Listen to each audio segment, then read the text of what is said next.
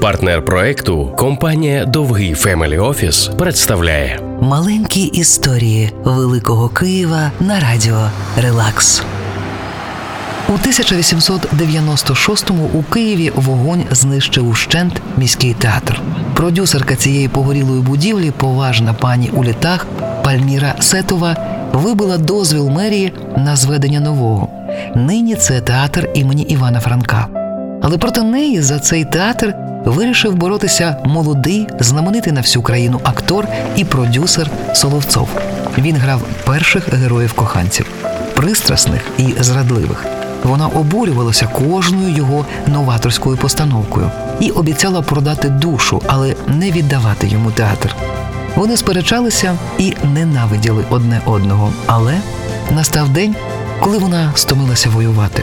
Соловцов востаннє зустрів її на будівництві. Пальміра Сетова сиділа на камінні. Він сів поруч. Вона навіть не подивилася на нього, а потім вона просто потисла йому руку і пішла. Так її театр став театром Соловцова.